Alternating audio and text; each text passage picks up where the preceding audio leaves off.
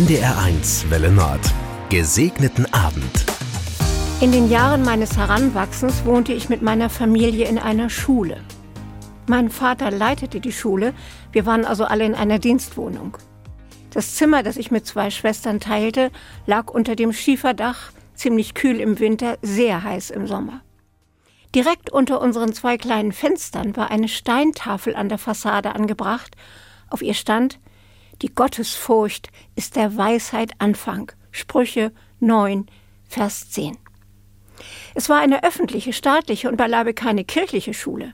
Aber im 19. Jahrhundert, als die Schule im Dorf neu erbaut wurde, hielt man es für richtig und angemessen, solch einen Vers für das neue Gebäude zu wählen.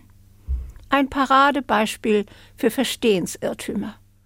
Und so verdrehten wir dann auch genervt die Augen oder machten freche Bemerkungen, wenn der Vers zitiert wurde, womöglich noch mit deutlichen Hinweisen auf unsere vielen verpassten Möglichkeiten, unsere Weisheit ein wenig zu fördern. Nee, dieser Vers nur doof.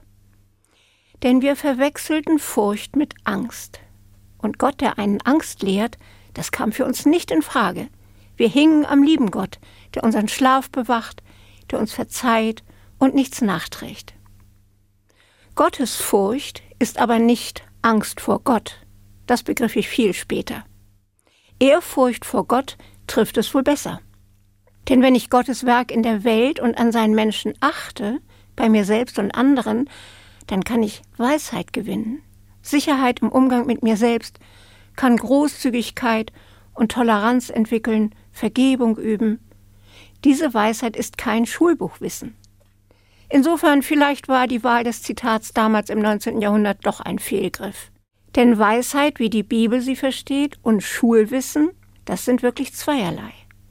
Einen gesegneten Abend wünscht Ihnen Gisela Mester-Römer in Tönning.